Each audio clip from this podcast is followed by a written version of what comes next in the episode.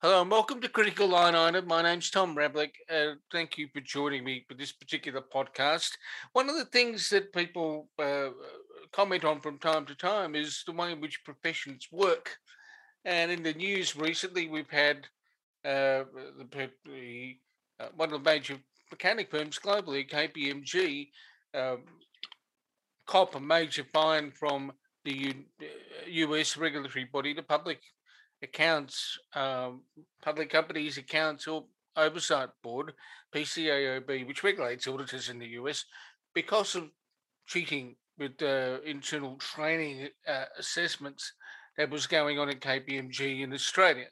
Um, that caused the CEO of the International Certified Management Accountants, uh, Janek Ratnatunga, uh, to pop out a media release and look at some of the issues that, that relate to the regulation of the accounting profession, which can sometimes be extrapolated into the broader uh, professional world as well. And I'll now turn to Janek to explain what it is that um, has concerned him and what some of the remedies might be or how he might fix the problem. Janek, thank you for joining me. Thanks, Tom. Thanks, thanks for giving me your time and your podcast time. Uh, look, the KPMG issue is uh, the one of many that have come about around the world for various different reasons of uh, Big Four and other organizations being questioned about their ethics. Uh, so this is not the only one, this is just the latest in the round. But why it has become a big issue is that an external regulator has pulled them up. Now, how is it an external regulator has pulled them up? Is because uh, up until uh, the um, early 20th, uh, 21st century with Enron and WorldCom happening, there was uh, various um, uh, committees set up in the US. And one of them we all know called the Sarbanes-Oxley Committee, which actually set up an independent, truly independent body to look at the accounting profession and their ethics and so on. Uh, and that is what the PCAOB came about with, right? Uh, until that time, even if you look at the Sarbanes-Oxley um, uh, comments uh, by the chairman Sarbanes, he said it has been you scratch my back, I scratch your back. It was self-regulation. Okay, if if one big four goes into trouble, another one then takes over. So this is the first time we've had a um, in a, in the whole world a truly independent organization. Now Australia didn't go that way. Australia went into uh, still sort of self-regulation. A little bit of ASIC and the Financial Reporting Council got involved, but not in a big way. As we now know, they are virtually powerless. Um, in the case of the KPMG, they've admitted that they are powerless in this data scandal. Um, so that's the problem that we are still very much self-regulated. And it is a you scratch my back, I scratch your mentality. And uh, hence we really need more teeth being given to ASIC and more teeth being given to the Financial Reporting Council um, as a first step at least to get proper regulation here. If we take um, we'll take the PCAOB as an example. Yes. Right. Um, it does a whole range of things from to monitor the profession and, and, to pull firms up as a result of firm inspections. It's not a wing of the actual regulator itself, though the SEC, the capital markets regulator, it sits separately. Um, here, the audit firm inspections are done by the corporate regulator.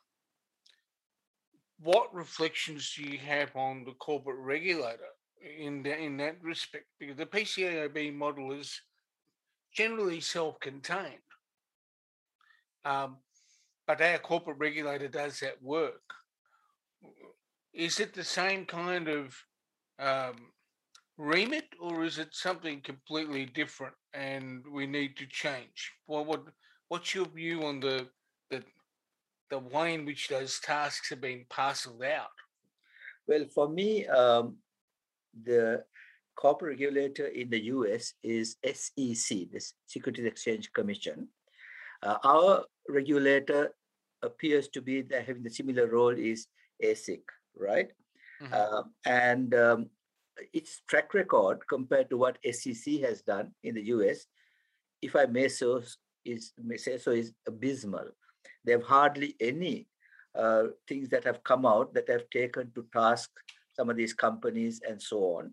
And in the case of the KPMG um, uh, scandal, they were asked by the journalists involved, what are you going to do about this? I mean, this is a big scandal. They said, we don't really have the authority to take it on, right? So this is the problem that there is there's so much of uh, now in another case which is sort of interestingly separate is that we have a triple C, okay, that is going after all the big guys like Google and Facebook and huge amounts of companies, and they're having excellent, excellent successes, especially in false advertising, false advertising. And uh, ICMA wrote to ACCC and said, hey, look at these new buy now, pay later uh, schemes. They're advertising saying no interest, but actually they are charging a worse rate. Isn't that f- false advertising? You know what they said? ACCC said, yes, it is but financial products do not come under us. It goes to ASIC. And it, they sent it out to ASIC and the whole thing died. So ASIC seems to have no resources or teeth to take up the financial profession that they should be. Okay, so that's that's essentially my my take on that. Mm-hmm. The the other element of this is that um, training is something that is looked at uh, by professional bodies and conduct, conduct, that sort of thing. Um, what sort of role, if we just take that example, an example of uh, that ASIC can't deal with, what sort of role do, should professional bodies play? in this particular kind of scenario? I think the professional bodies should play no role at all, right? It will be completely independent. Uh, they could take up task members who have done some fraud and these sorts of minor things. But major, major items should go to an independent body to verify. Now, why KPMG in Australia was pulled up by a US authority is simply because KPMG does US company audits right? So we have to have an independent body, I believe. And I don't think uh, for these big things, we can rely on the professional bodies taking up the problem. I mean, we've seen it happen, in fact, in the KPMG case as well. The chartered accountants have done nothing. And they continue to stonewall when, when the journalists are asking them, what are you doing about it? Continue to stonewall, okay? And there are cases where actual issues were brought up and all that happened was that the person who was involved in a big four company resigned from being an auditor, but they continued to be in the big six firm. I mean, I mentioned that in my article, a big four firm. I mean, okay, so um, uh, it's. I don't think they should play any role at all. It should be completely independent. They should have some people with audit knowledge, but they should be people who are totally independent and also independent of the financing by the big four.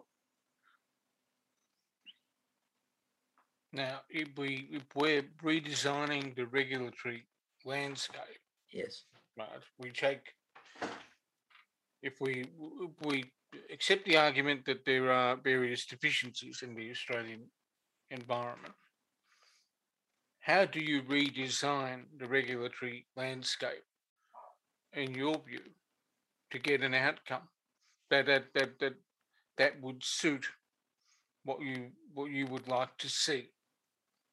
Okay, so um, this really uh, goes back to the um, fundamental question uh, that should be asked. If you're having a blank white sheet of paper, uh, what is the value that audit brings?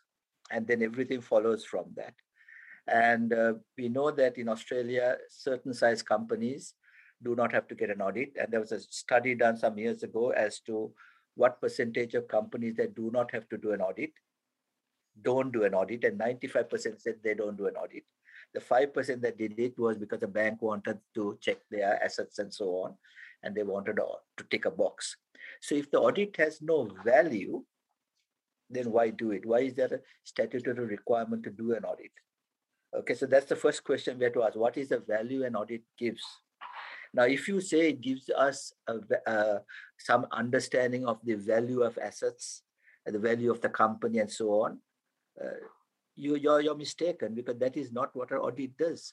An audit, all the audit does, it says that the accounting statements are prepared in accordance with accounting standards.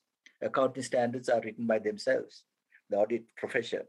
Okay, so all they're saying is here is a piece of paper that you have to follow, and have you followed it? Right? That's all it does. It does not have a value. In fact, audited balance sheet of Microsoft is 95% inaccurate because all the intangible assets of Microsoft are not on the balance sheet. Uh, IF, none of the accounting standards can grapple with the new knowledge companies. So we have a balance sheet that has some assets at cost, some assets at fair value, one which is quoted values, others at uh, estimated values, all sorts of things. And we then mix it all together and call it book value. Okay. Uh, obviously, these accountants are not know nothing about mathematics because you can't add apples, oranges, and grapes and get one number. And that's my problem. The whole audit is not giving us any value. It's giving us a number that is meaningless. we we both know that over the years have been attempts to get consistent measurement uh, models, whether it be the work done by Ray Chambers, whether it be uh, current cost accounting or whatever it happens to be. So people have tried to do that work. Yes. But it, it um, consistent measurement methodologies have been uh, sort of a, bit like uh, getting to a consistent measurement methodology is a bit like a bunch of ants trying to you know climb Mount Everest um, it hasn't quite, I never get there. Look, you mentioned Ray Chambers and so on. Okay, a res- lot of respect for them, but they lived in an era which had not known knowledge companies. Okay, I mean, if you look at just 10 years ago, you had three or four oil companies in the top uh, companies. Today, it's all all knowledge company. Microsoft, Amazon, uh, not uh, Facebook. Okay, these are Google. These are all knowledge companies with huge intangible assets the accounting standards are silent on them, completely silent. Even the even Andreas Barckow acknowledges that the accounting standards have not yet been caught up with certain aspects. And you chairman of the IASB, yeah. and it's an area people want dealt with. So you're, you're saying that you know, the thinking of chambers around um, you know, contemporary continuous accounting was would no longer work in the 21st century. Yeah, when Chambers came up with his inflation was a big thing, and inflation is no longer a big thing. And you will, in fact, it might become a big thing again the way they're doing money printing at the moment. But he was really tackling huge hyperinflation issues. Okay, and the others have tried other things as well. Okay, but essentially, we can't have an accounting standard that auditors are certifying as true and correct when it is 95% wrong the market is saying something else, right? Now, simply, what is the? I mean, this is getting a bit, a little bit deeper, and some listeners might be um, aware. But where do you take it then, in terms of a, a holistic accounting approach? Well, first of all, as I say, I'll, I'll, ask the question, what is the value that the audit is giving? And if the value is to give us a value rather than saying there's been no fraud, there's been um, accounting standards are being met, if there's a value in the number of the value of the company, okay, if that is the main reason for uh, accounting standards, then one simple fix, one simple fix is to look at on balance sheet date, the value of the company and the value that the books are saying is the value and bring in the difference. That's a simple fix. But really, the proper fix is to have different strands. I mean, these are very technical, but different strands because they have four different ways of valuing assets. Why not have four different sets of uh, numbers rather than adding it all into one? So there are lots of suggestions out there. but the fundamental suggestion is that today we are getting an accounting number that is certified true and fair when it's not true and not fair. That is what my my whole uh, concern is. Now, if we move from the reporting framework which we discussed, yeah. now, can you go into the regulating framework for people who are professionals? Yes. Uh, given some of the observations you've made about the PCAOB, would it be unfair of me to conclude that you would prefer a model like that in Australia? Not unfair at all. Absolutely fair. Okay. But I think it should go alongside a real revisit of the accounting standards and the reason for an audit. Okay. But if you if that is too big an ask, at least the PCAOB is, is a sort of thing that I would say certainly Australia needs, independent of the auditing firms. Does that mean, does that also mean you would want certain things to be taken away from the regulator, like audit firm inspections and from the FRC, that whole thing about looking at audit quality, audit independence? Look, uh, that's a difficult one. Uh, if they're given the resources to do it properly, it could remain there if they are truly independent and they have the resources. But I think the government, ha- I mean, it's a billion, billions of people are uh, putting their faith in these numbers that are being audited. Surely the government can come up with a, a independent body that is financed, okay, yeah. separately. That's that's what I'm saying. The once you once you've dealt with that, then then you've got the an issue that I've reflected on recently, which is the extent to which professionals associations in the accounting world, but more broadly, are, are brought before a parliamentary committee uh, and quizzed as to what they do in the in the public interest to monitor their members and discipline their members who do the wrong thing, particularly in areas where there's a legal mandate. Is that something you think would be beneficial and you'd like to see it more of? Well, I mean, the only legal mandate that I know of where accountants are concerned is the audit, right? And certainly I believe that that should be done.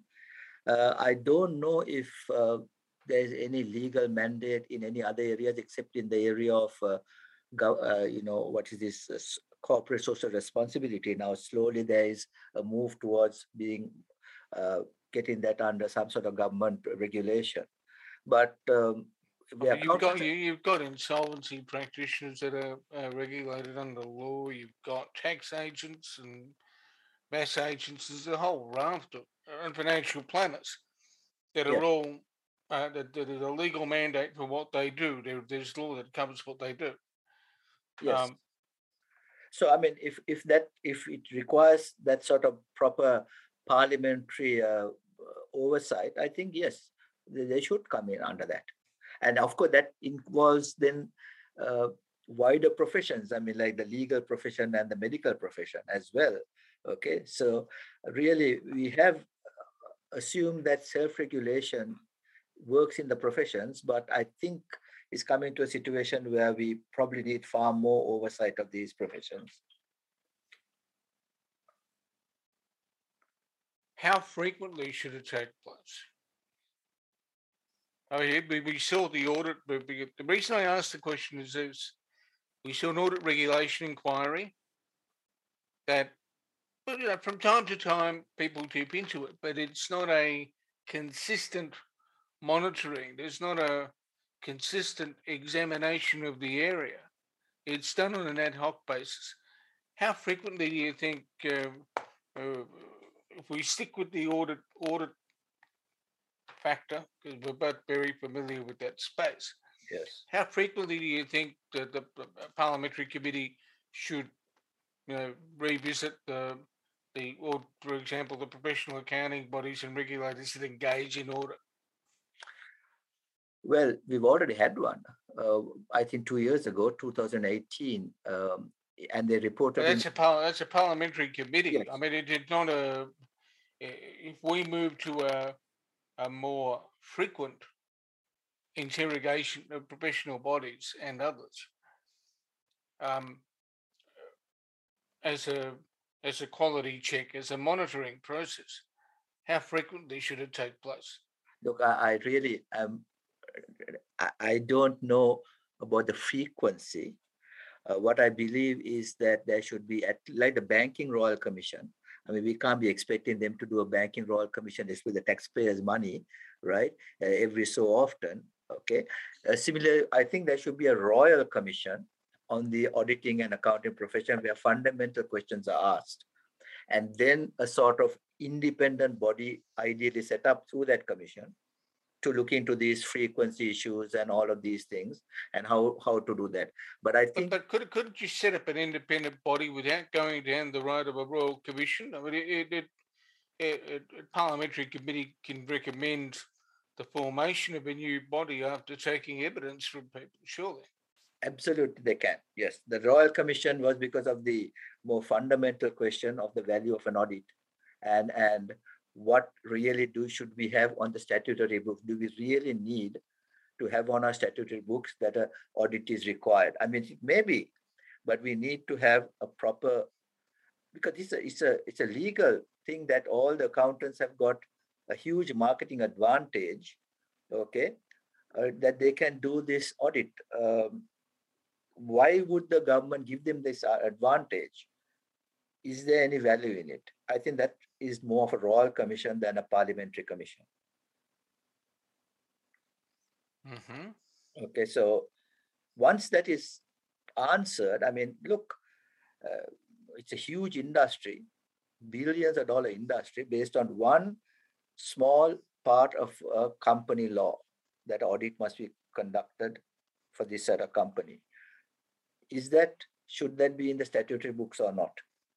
I think that's a Royal Commission question. It's interesting. I may differ with you on that element, but but it, it, regardless, the, the the process of interrogating you know, groups of professionals in front of a parliamentary committee to see what they're doing in the name of the public interest um, how they're disciplining members and all that kind of stuff. That there's about a deal of transparency of what they do. Seems to me, at least, to have great, uh, to, to have some degree of merit. Certainly, that is much better than not having it at all. I agree with you. Definitely has merit in it. Okay. Uh, but somehow we have to get independence between the profession and the and the regulation. Now, I've mentioned this to you before, and I mentioned this in my article, but it's worth telling your listeners my analogy. And that is at the moment, our accounting profession, our auditing profession, has created the syllabus of, of a subject, to take a university analogy. Then they are setting the exam paper. The same guys are they sitting the paper through the audit by doing the audit.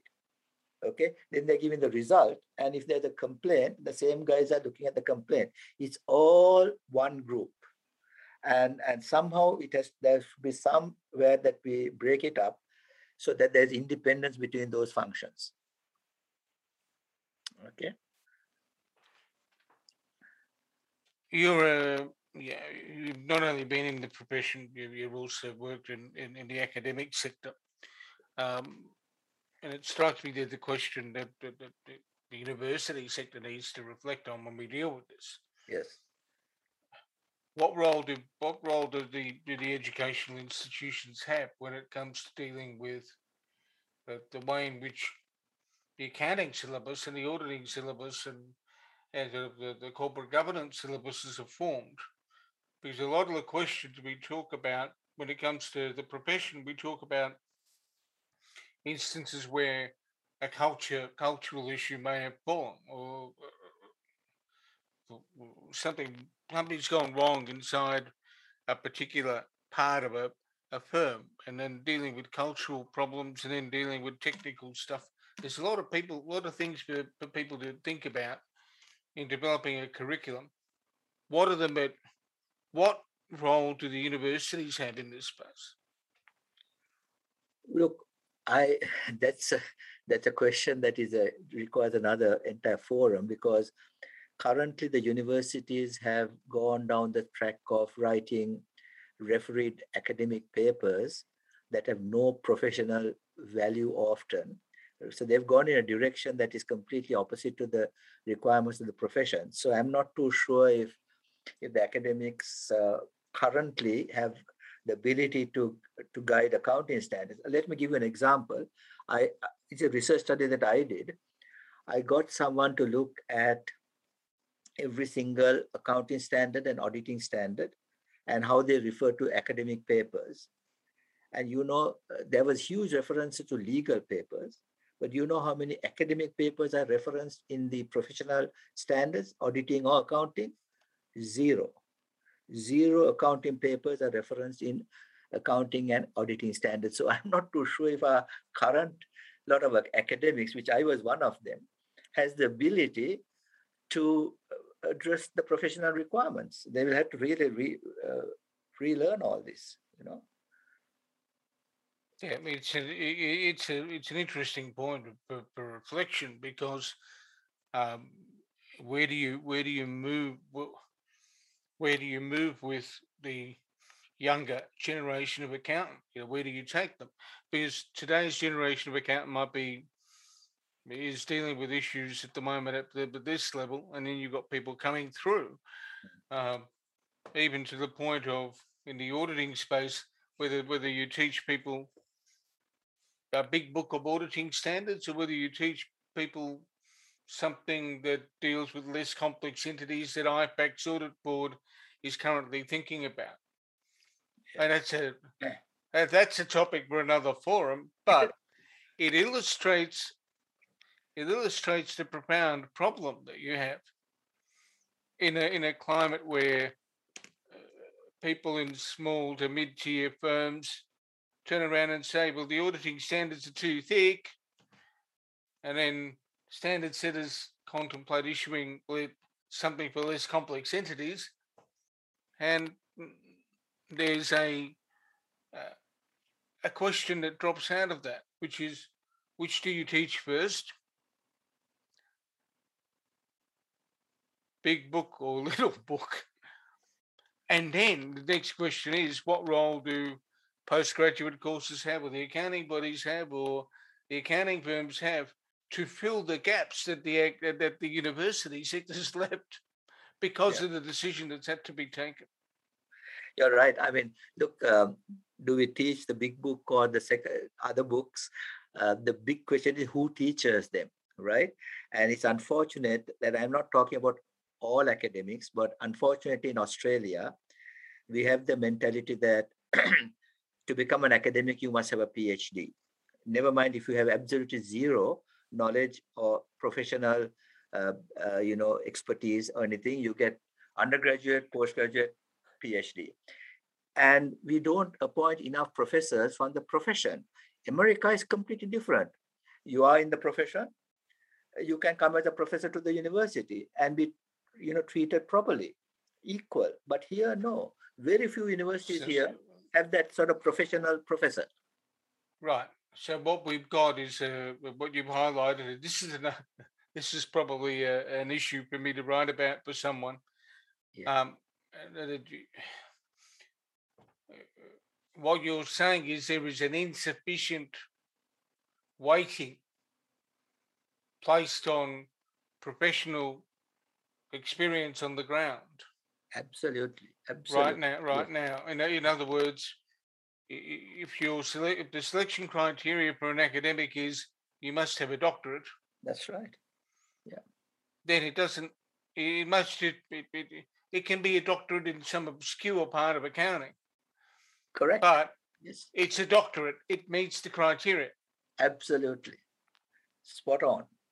And I know a lot of my colleagues will be upset with me for saying this, but if you look at down the ranks of people, even up to the professor level, very, very little professional experience. Very little. So how can they, they can't change anything? They have no expertise in it, you know. So that's that's the problem. Okay. We have to get universities out of this mode of only the PhD and get people in industry, in KPMGs or to come and become professors in the universities, then there'll be a nice mix of the two. That's what I believe. Yeah, that, that is one way, in your view, of getting get, getting a, that necessary blend of academic thinking and the sort of the, the practical experience. That's good. Um, in order to in order to build a better professional out of the process, it's a bit a bit like an assembly line uh, for a motor car in the old days, um, where you had. Well, it's true. I mean, it's true. Yeah. it, yeah, it'd be like producing a motor car without uh, without the windshields. Correct. Correct. Yeah. Look, there was there was one. Uh, I don't know how much time we have, but there was one uh, professor who was working with me. Name shall now be mentioned, but he was a supposed expert in um, global warming and climate change. And then there was a job that came which was involving global warming and climate change by the United Nations. And they asked me to do it, and I said, Would you join me? He was scared. He, he knew all the theory, but he could put it into practice, right? And this is the, this is the problem that we have. We have all these theoreticians scared of putting anything into practice. I'm not saying all, I'm, I'm not putting everyone in that basket, but a lot of them are like that. Janek, that's a convenient place to end our discussion today. Now, if people want to know more about the organisation you were Chief Executive Officer of, where do they go? Okay, so our website is um, cmaaustralia.edu.au cmaaustralia.edu.au okay. right and um, and it's a management accounting body so we are not involved in uh, statutory financial accounting work but certainly we are trying to push the profession into doing more what we call strategic audits and that is audit of the future of your in, in information security of your leadership and so on mm-hmm. rather than auditing the past so that's that's essentially what what we are looking at Janek, thank you so much for joining me, and we look forward to talking to you again in in well, the not the distant future. Okay, thanks. Thanks for your time. Thank you.